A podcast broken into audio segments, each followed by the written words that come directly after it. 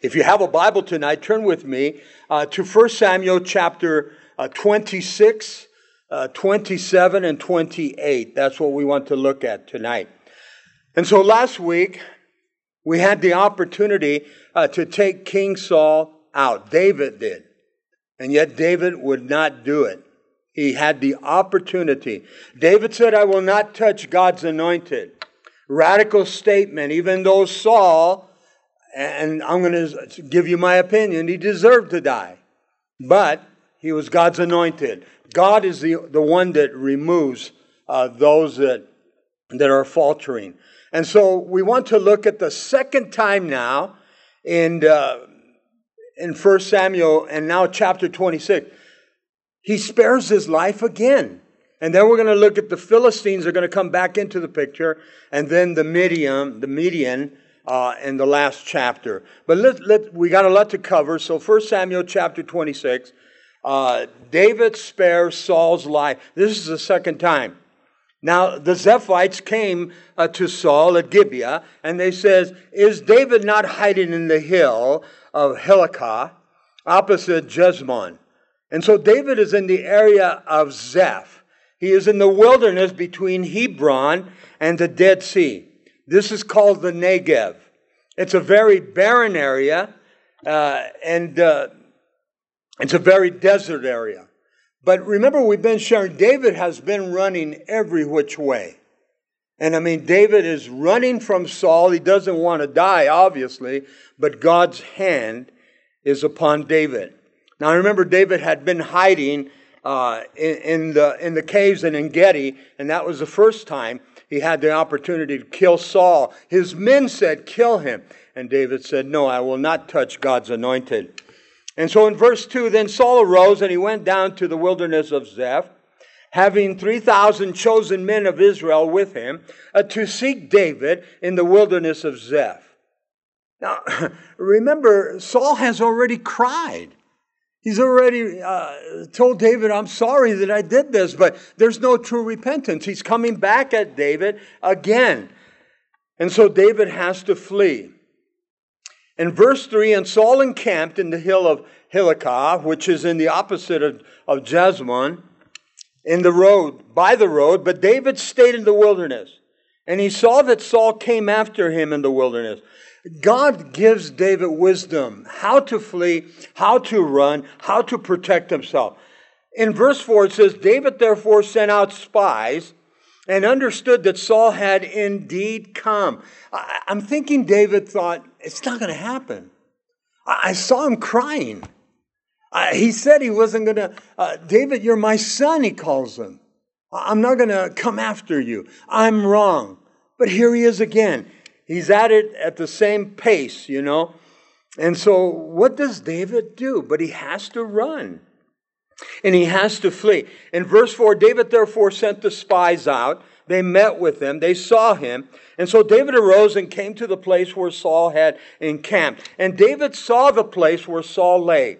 Now, listen to this. This is his right hand man, his general, Abner, and the son of Ner the commander of his army. Now Saul lay with the camp, within the camp, and the people encamped all around him. So they're protecting Saul.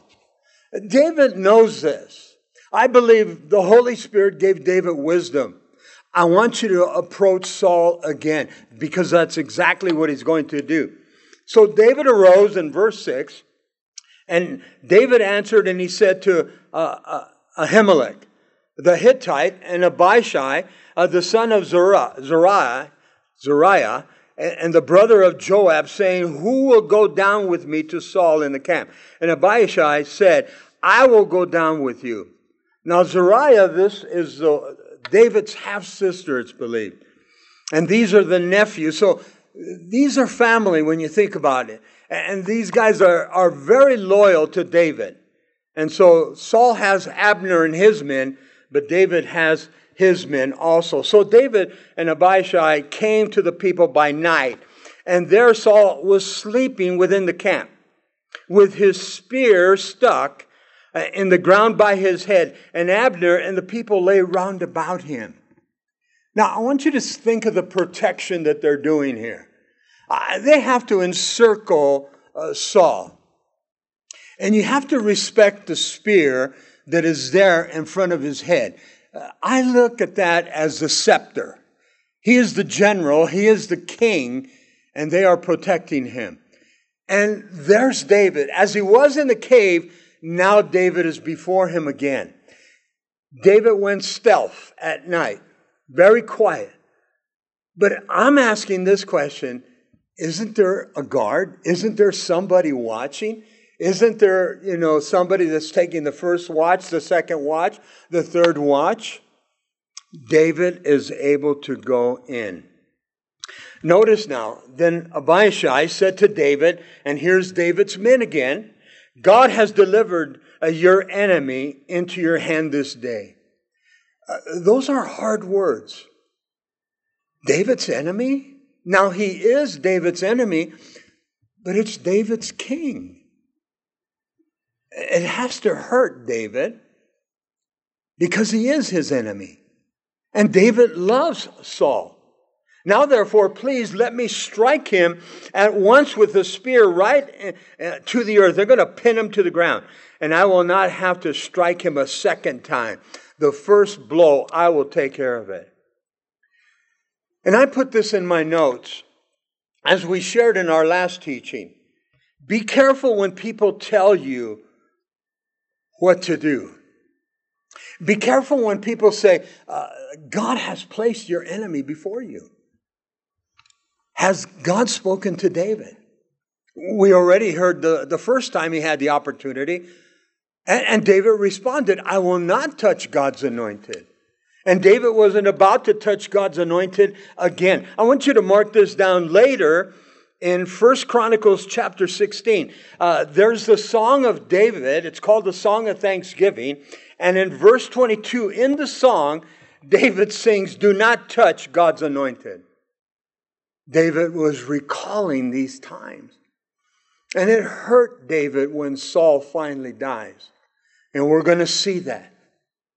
And so David had much respect uh, for his king, even though Saul, every opportunity, tried to take David out, constantly uh, throwing javelins at him. Look at verse 9. But David said to Abishai, Do not destroy him, for who can stretch out his hand and listen to what David says against the Lord's anointed and then be guiltless. How can you even consider taking out God's king? God put him there. Even though he told Samuel, warn the people. He's going to tax you. He's going to take your children. Uh, he's going to make them servants. He's going to put them in the military. We don't care, the people said. We want a, a king like all the other nations. God appointed him. Let God take him out. In verse 10, David said, Furthermore, as the Lord lives, the Lord shall strike him, or his day shall come to die, or he shall go out to battle and perish. I like what David's doing here. I asked this question because none of the commentaries said so. Is he prophesying? Because Saul does die later. He's wounded, and then he has Somebody thrust him through. He commits suicide. Look at verse 11. The Lord forbid that I should stretch out my hand against the Lord's anointed, but please take now the spear and the jug water, the water of jug that is, that are at his head, and let's go. Uh, David needs proof. Remember what he did before? He cut off a piece of the garment and he held up the garment to him. I was there, king. I had the opportunity. And now the spear, the scepter, if you may. And then being in the Negev, being in the high desert area, uh, the water is very, very uh, important commodity. And David says, let's take the water jug too. I like that.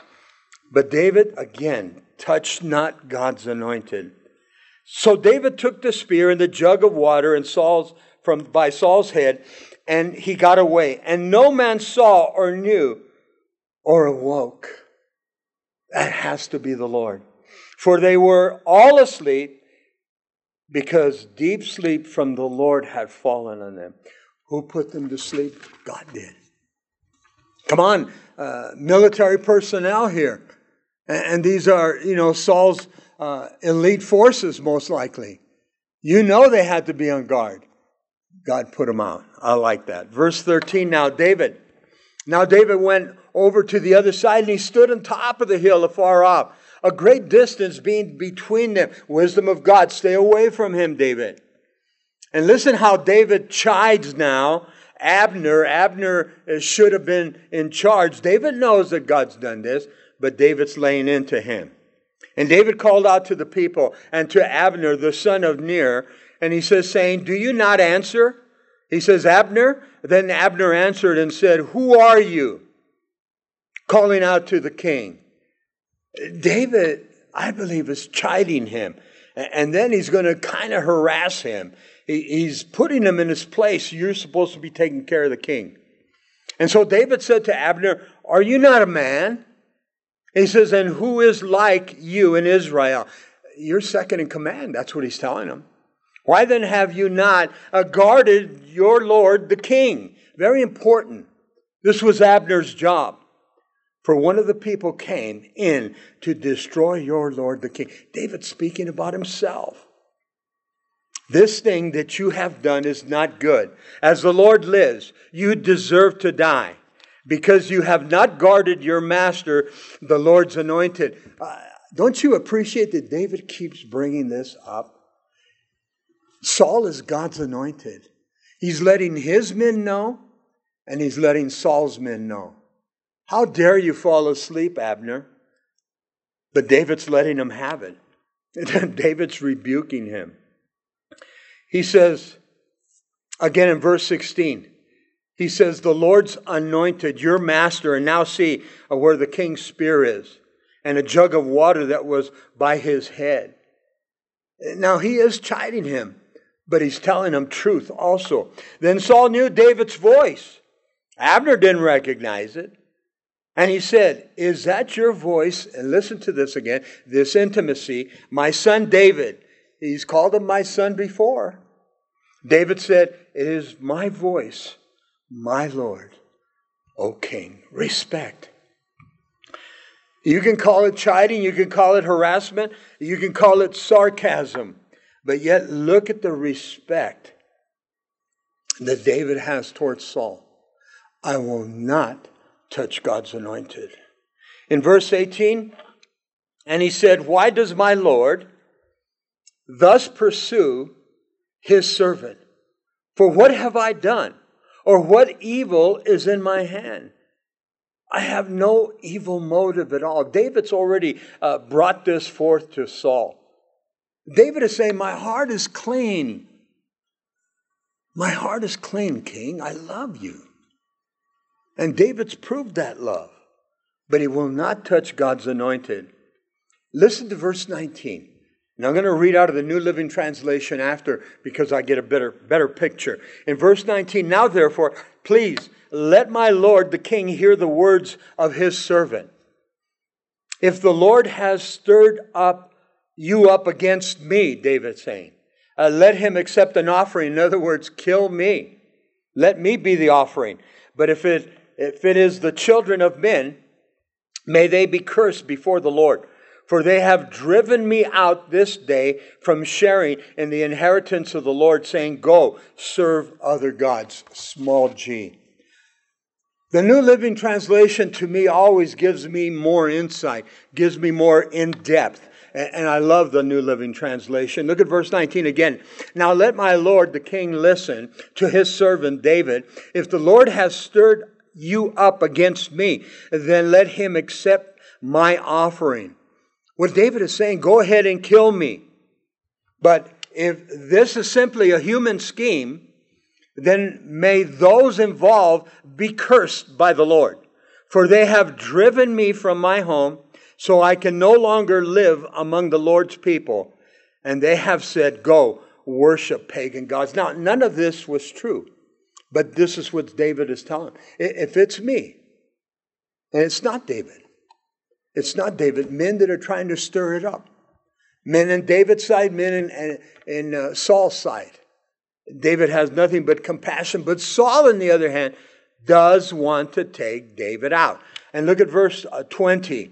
Remember last week he spoke about a dead dog and he spoke about the flea. He comes back to it. He says, So now do, do not let my blood fall to the earth before the face of the Lord. For the king of Israel has come out to seek a flea. David speaking about himself. I'm nothing, David. Uh, I'm nothing, Saul. As, as one hunts partridge in the mountains, I'm just a, a, a dog, he says. I'm just a flea on the dog. Am I, am I just one that hunts after partridge? Is that what you're treating me like? You know, Saul, and David's opening up his heart. You can't blame him. Then Saul said, I have sinned. And here's Saul again. It seems like when Saul gets busted, it seems like when Saul gets found, he is quick uh, to say, I'm sorry. And, and guys, we need to listen to this. We can easily say, I'm sorry. We've all done it. But is there true repentance? There's where the key is. Is there true repentance? Because uh, Saul makes it sound good, doesn't he? I have sinned. He says, Return, my son David, for I will harm you no more. Because my life was precious in your eyes this day. Indeed, I have played the fool and I have erred exceedingly. But again, if you're taking notes, he's saying, I'm sorry. He's giving a lip service. He's giving what David needs to hear. But is there true repentance? Remember, uh, I can say I'm sorry over and over. That's what Judas Iscariot said. But is there true repentance? A change of mind, the change of heart, change of direction. And, and the fact that we're going to find him uh, seeking, out, seeking out guidance from the witch of Endor shows me that there is no repentance. In verse 22, and David answered and he said, Here's the king's spear. Uh, let one of the young men come over and to get it. David returns the spear, uh, the scepter, if you may. I mean, he's the, the king, uh, he's the, uh, the general in charge. And imagine that Abner would have a spear and, and, you know, Saul doesn't. And so David rightfully returns it to him. I like that. In verse 23, may the Lord repay every man for his righteousness and his faithfulness, for the Lord delivered you into my hand today. But I would not stretch out my hand against the Lord's anointed. David loves that phrase. He believes that phrase. He believes it's of God. I can see David's heart here in verse 24 and 25. And indeed, as your life was valued much this day in my eyes, so let my, my life be valued much in your in the eyes of the Lord, and let him deliver me out of all the tribulation. Saul could not see. Saul could not see what he was doing wrong. And I have to share this. Sometimes we don't see it because of our anger. Sometimes we don't see it because of our, our bitterness. Sometimes we don't see it because of our hatred. And it's all building up. And what, what is keeping us from truly repenting? Our pride. And what was uh, uh, Lucifer's fall? Pride. What was King Nebuchadnezzar's fall? Pride. When we fall, what is our problem? Pride. And what does the proverb say?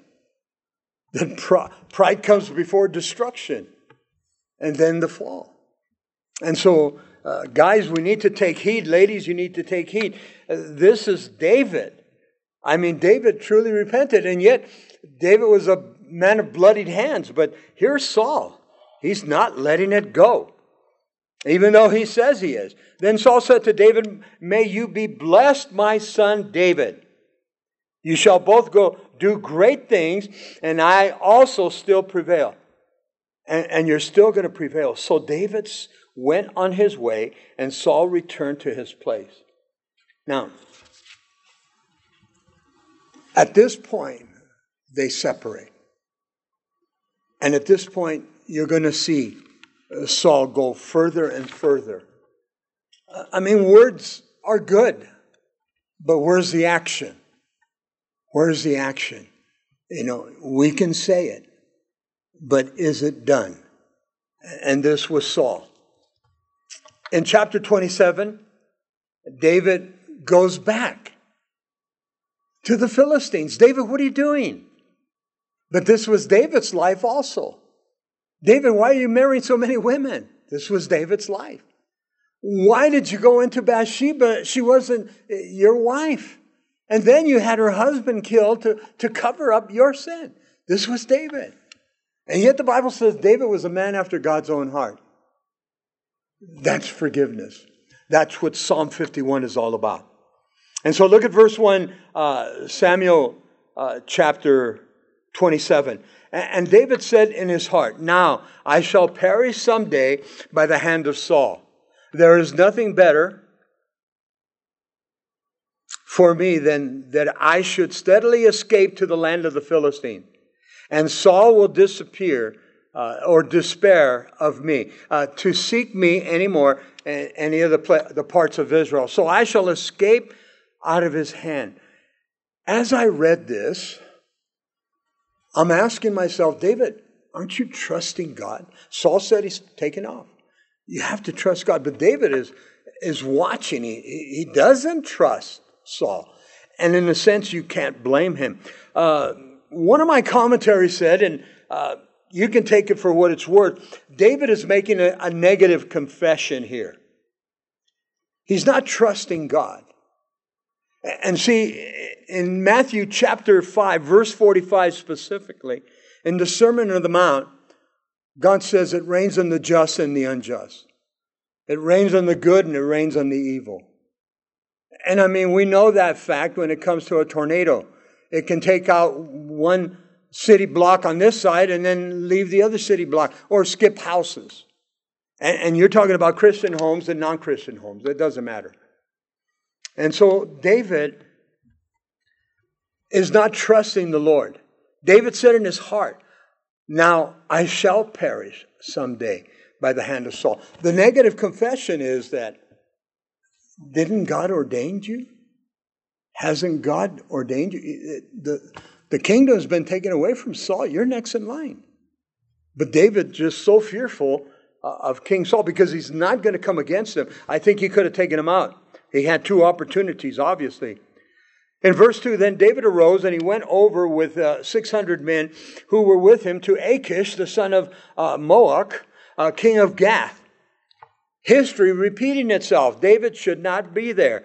And so David uh, dwelt with Achish at Gath, he and his men, each man with his own household. And David with his two wives, Ahinoam and the Jezreelite, and Abigail the Carmelite. Nabal's widow, widow that is. And last week uh, we saw that how he uh, Nabal was finally killed. Uh, well, he died of a heart attack, and then David took uh, Abigail as his wife. In verse four, and it was told to Saul that David had fled to Gath, and so he sought him no more. And so maybe then David did the right thing. I still don't think so. Saul realizes David and he leaves him alone now. Yet, you think at this point Saul's made some repentance. But what is the king of Israel doing at the witch of Endor? Why is he seeking a medium? Why do Christians read their astrological signs? Why do Christians buy Ouija boards? Why do Christians read their tea leaves? Why do Christians buy tarot cards? Why do Christians, if any of you know anybody that goes to that lady on Solano? Christians do it.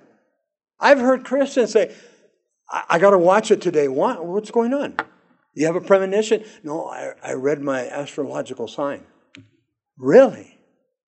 Really? Be careful, church. Be careful. And so, listen to what's going to take place now.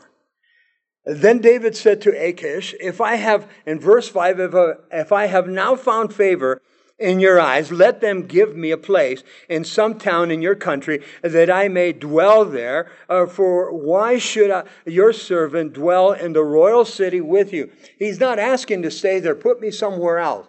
And it is going to be another area called Ziklag. And, and so Achish has a change of heart. But remember, David played the lunatic there before. And they say, Why'd you bring this man here to me? And so now uh, David comes back. He finds grace in this man's heart.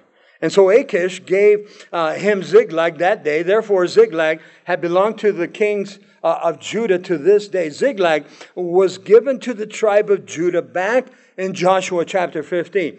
The Philistines take it back, and then Judah's going to take it back later. It was a constant battle for that place. But notice how long David stays there. Now, David's there with his family. His men are there, obviously, with their families. And so they're able to sustain themselves there. And David's going to make some night runs and some skirmishes. You're going to see that. And Achish doesn't even know it's happening. Now, the time that David dwelt in the country of the Philistines was one full year and four months. David and his family and his men and their families. Now, in verse 8, and David and his men went up and raided uh, the Girgashites, uh, the Girzites, and the Amalekites. For those nations were uh, the inhabitants of the land uh, from of old, as you go to, through Shur, even as far as the land of Egypt. And so uh, David's invading uh, cities of the Philistines and also Canaanite cities. And, the Amalekites were descendants of Esau. We go back and we can study that history. In verse 9, whenever David attacked the land, listen to David's logic, he left neither man nor woman alive, but he took away the sheep, the oxen, the donkeys, the camels, uh, the uh, apparel, the clothing, and returned and he came to Achish. Uh, this was generally done when you took a victory. You took the spoils of the land. But not always did you kill off all the people. I have to include that the children were also killed. David wanted to leave nobody behind. He didn't want to leave any kind of a testimony. And so you often think uh, when you kill somebody and then they come back to kill you, then they kill you and all your offspring, lest they come after you later.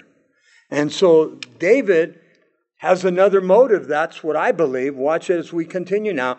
Then Achish, verse 10, uh, says, uh, where have you made a raid today? Achish is asking him. And David would say, against the, the southern area of Judah, and that would be the Hebrews, his David's people, or against the southern area uh, of the Jerahmeelites, Jerahmeelites, or uh, against the southern area of the Kenites. And so Achish had no clue that these were his own people. David's not telling him the truth but he's buying it. In verse 11, David uh, would save neither man nor woman alive to bring news to Gath, saying, Lest there they should inform on us, saying, Thus David did, and thus was his behavior all the time he dwelt in the country of the Philistines. Again, there's that proof text of David was a bloodied man. David uh, took people out. It didn't faze him. And this is why you know it's of God that he did not touch Saul. And he repeats it over and over I will not touch God's anointed. And so David was a man of bloodied hands. He was not allowed uh, to build a temple, it was given to Solomon. In verse 12, so Achish believed David and said, He has made his people Israel utterly abhor uh, him. Therefore, he will be my servant forever. Achish is buying into this whole thing because he doesn't know what's going on. He's believing David. And David's not bothering him. He's not at Gath, he's over there in Ziklag. And so now we come into 1 Samuel chapter 28. We know chapter 27 was a short chapter. There's a couple of verses here, and it could have easily been part of uh, chapter 27. But here in chapter 28, Saul, the king of Israel, consults a medium. And I want you to write down Deuteronomy chapter 18, verses 9 through 14. It was forbidden by the law. And so please don't come up to me after and say, well, Pastor Bob, that was Old Testament. Uh, so today I can still go see that lady on Solano. No. Notice now. Now it happened, verse 1, in those days that the Philistines gathered their armies together for war uh, to fight with Israel. And Achish said uh, to David, You surely know, assuredly know that you will go out with me to battle, and you and your men. How the tide turns. David is with Achish, and, and, yet David had killed their, uh, their warrior Goliath, remember that? David has been invading and, and, and killing off Philistine cities, destroying all the men and the women, taking of the spoils. And it's hard for me to understand and to believe that Achish doesn't know. But God could easily blind him. So to me, David got rid of all the proof. In verse 2, so David said to Achish, Surely uh, you know what your servant can do. And Achish said to David, Therefore, I will make you one of my chief guardians forever.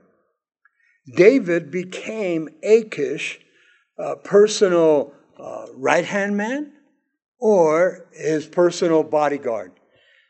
Hard to understand, hard to grasp.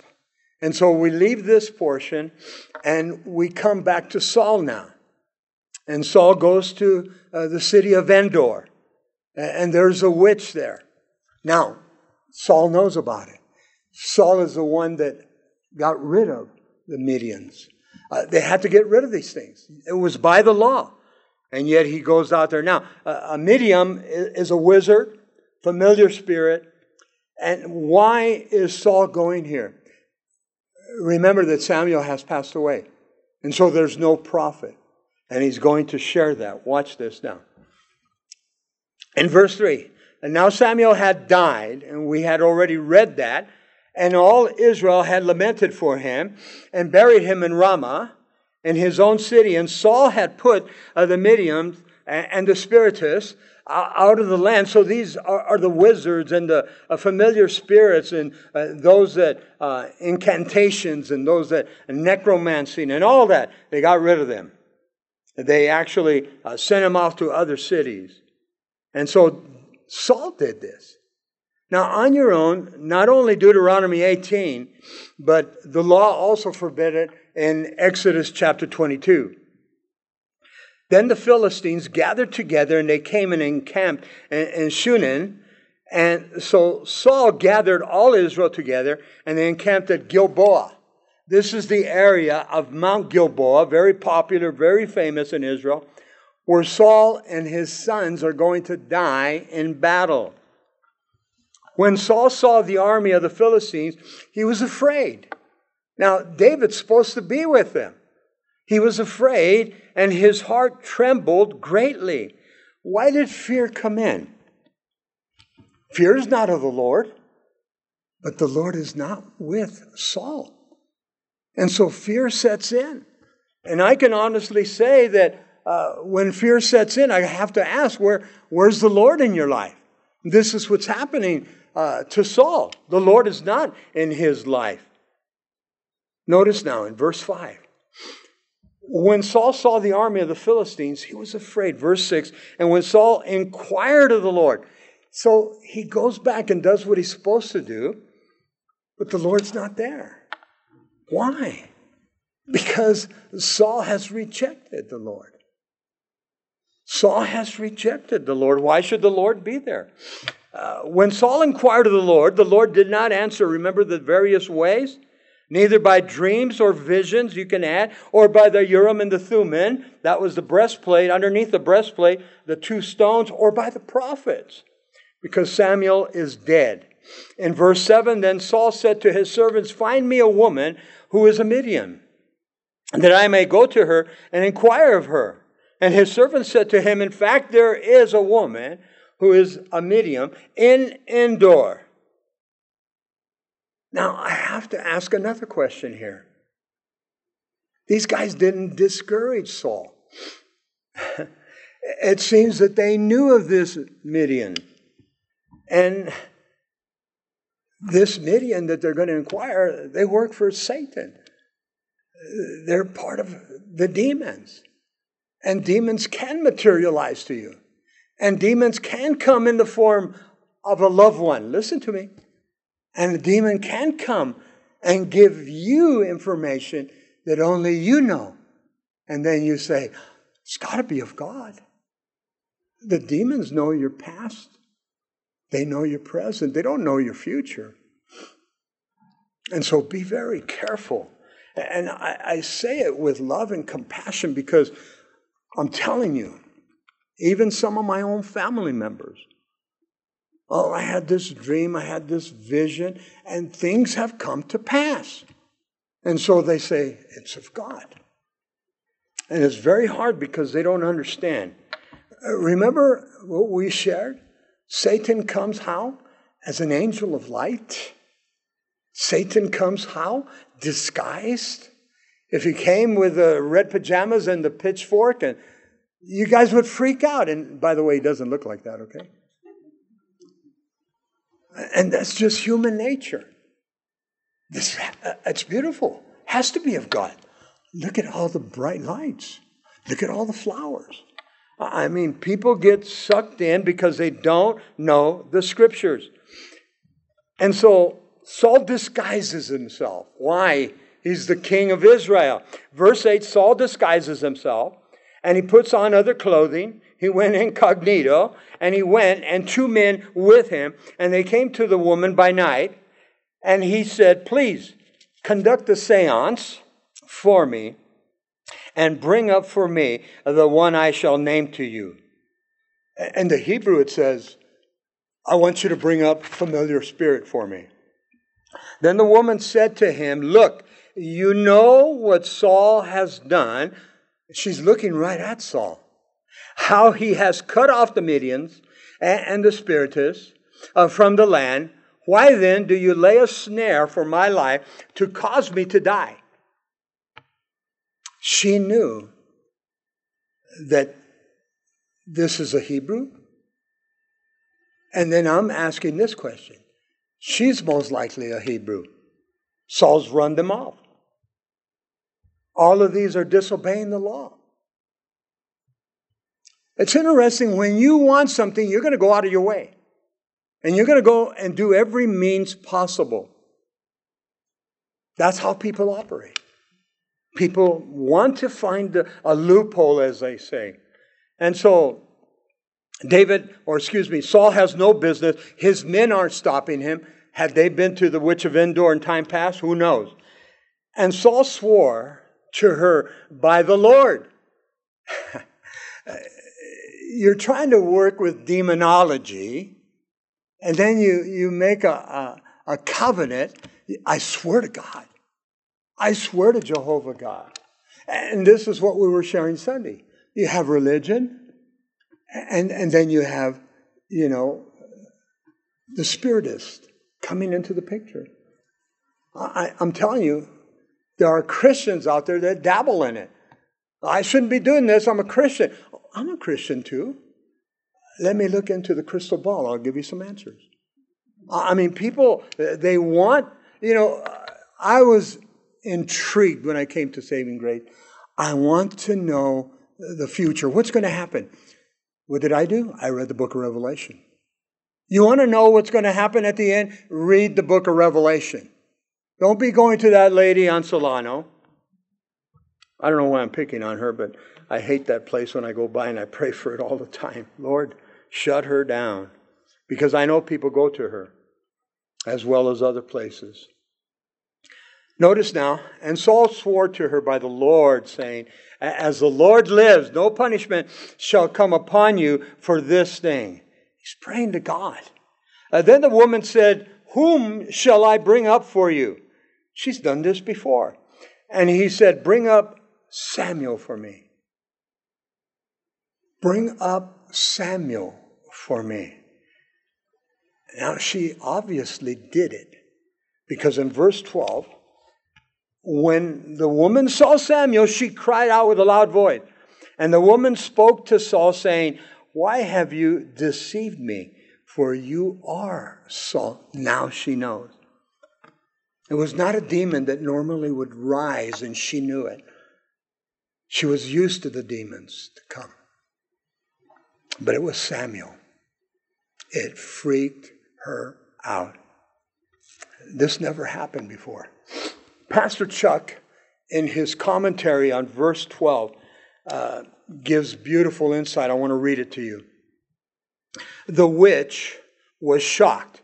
She even screamed when she saw Samuel. It could be she had been using as spirit mediums, often to do such. A particular demonic spirit uh, that gives these mediums information. There is a reality to the spirit world, but we are warned in the scriptures Deuteronomy 18, uh, Exodus 22, uh, 2 Corinthians chapter 11. Is it possible, Chuck asked, to contact the spirit entities? It is very possible, he says. But it will be a demon disguised as a different person. Even someone you may know, uh, demons throughout various ages of history, they observe and they uh, know your life, they know my life, and they're able uh, to tell you facts about your life, especially your past. That many times nobody knows but you. And many people throughout history have been drawn into these things. But we are warned not to dabble in these things.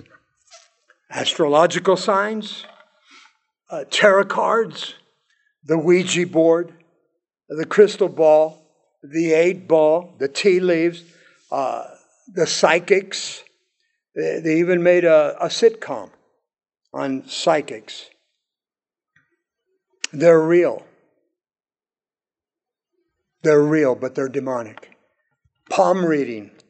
And, and there's so many other things.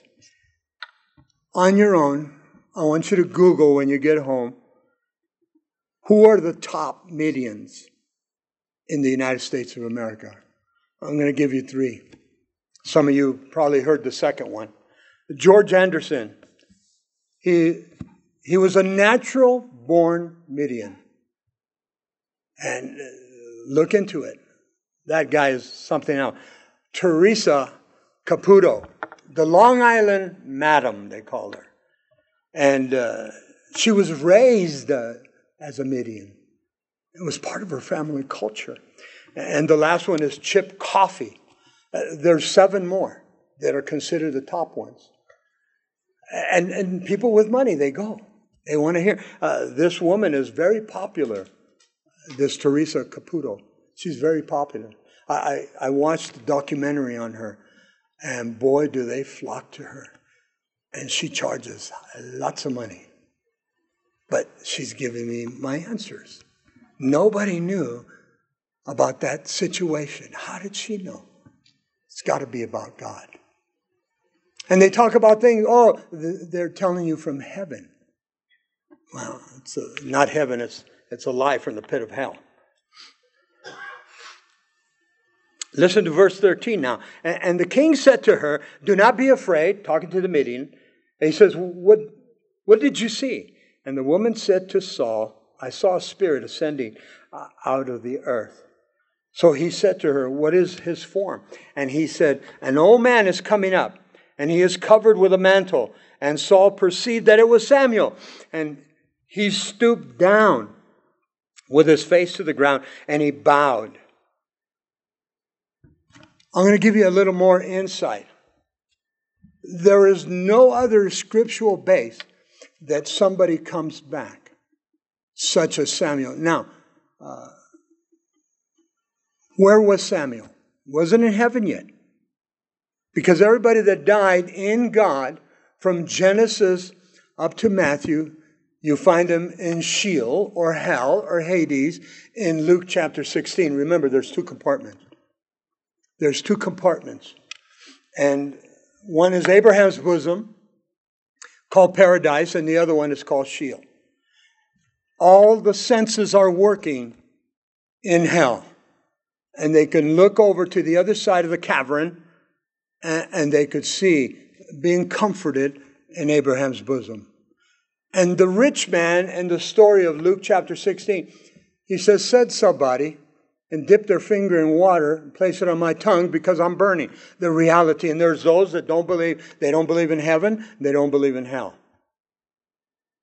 And yet, doesn't Jesus speak about both?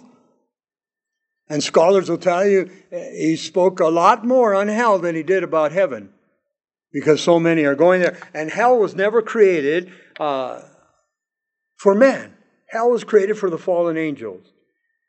Do not be afraid. And so, what is Saul doing at this point? And Samuel comes back. Watch this. Look at verse 15. Now Samuel said to Saul, Why have you disturbed me by bringing me up? And Saul answered, I am deeply distressed, for the Philistines make war against me. And God has departed from me and does not appear, uh, answer, does not, does not answer me anymore. Neither my pro- by prophets, Samuel's gone, nor by dreams or visions. Therefore, I have called you that you may reveal to me what I should do. Tell me what I should do. The Urim and the Thummim is not working. No dreams and visions. No prophet to come and tell me. So I have to go to the witch. Oh, be careful, church. If God is not answering you, your life's not right. If God is not answering you, it might be that it's not time for you to know that. And so there's a lot of variations. But to take it to the witch of Endor? Saul, what are you doing? What are you doing?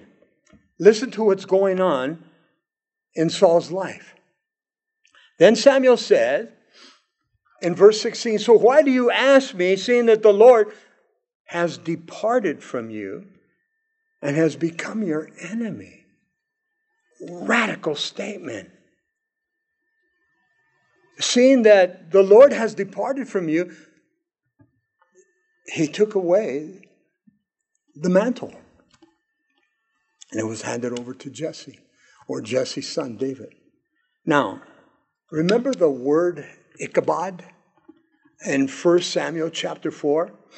Eli and his sons, Hophni and Phinehas, uh, the sons die in battle, and then the Ark of the Covenant is captured. And they come back to tell Eli when he heard that his sons were killed. And then he heard that the Ark of the Covenant was taken. He fell backwards and broke his neck and he died. Remember Phinehas, his wife, gives birth.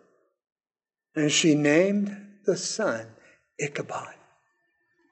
The word Ichabod in the Hebrew, the glory of the Lord has departed. That's what's happened to Saul. That's what's happened to Saul. The glory of the Lord has departed. It's just a matter of time. He stayed in his position as king. But the time was coming. David was learning by the mistakes of Saul. And then David eventually takes over. And again, David made his own mistakes. But he was a man after God's own heart. He was a man after God's own heart. It's a sad commentary in the life of Saul. In verse 17, and the Lord has uh, done for himself as he spoke by me. Uh, for the Lord has torn the kingdom out of your hand and given it to your neighbor, David. That's exactly what happened. Because you did not obey the voice of the Lord, nor execute his fierce wrath uh, against the Amalekites. Remember, he was told, Go and utterly destroy the Amalekites. He brought back the choice sheep and he brought back King Agag. Brought him back as a trophy. Remember what Samuel said? He took his sword out from Saul. He says, This is what you were supposed to do. And the Bible says he hacked Agag to death in pieces. Radical statement. Because you did not obey the voice of the Lord in verse 19, moreover, the Lord will also deliver Israel uh, with you into the hand of the Philistine. And tomorrow you and your sons will uh, will be with me. The Lord will also deliver the army of Israel uh, into the hand of the Philistine. Immediately Saul fell full length on the ground and was dreadfully afraid because of the words of Samuel. And there was no strength in him, for he had eaten no food all day or all night. He knew that judgment was coming. He's hearing it, he's listening to it. You wanted prophecy? You got it. Look at verse 21 now. And the woman came to Saul and saw that he was uh, severely troubled and said to him, Look, your maidservant has obeyed your voice, and I have put my life in my hands and, and heeded the, the words which you spoke to me. And now, therefore, please heed also the voice of your maidservant, and let me set a piece of bread before you and eat, that you may have strength that you go on your way. But he refused, and he said, I will not eat. So his servants uh, together with a woman, urged him, and he heeded her, their voice. And then he arose from the ground and he sat on the bed. Now the woman had a fatted calf in the house, and she hastened to kill it. And she took flour and kneaded it and baked unleavened bread from it. And so she brought it before Saul and his servants, and they did eat, and they rose, and they went away by night. But the judgment is already proclaimed. And, church, again, before we conclude, uh, Saul brought this upon himself. You can't blame God. God will give us every opportunity, every avenue. Every opportunity, every avenue. When the Lord warns us, what do we think? I'm including myself. Well, I'm under the grace of God. Well, yes, you're under the grace of God, but why would we challenge the grace of God?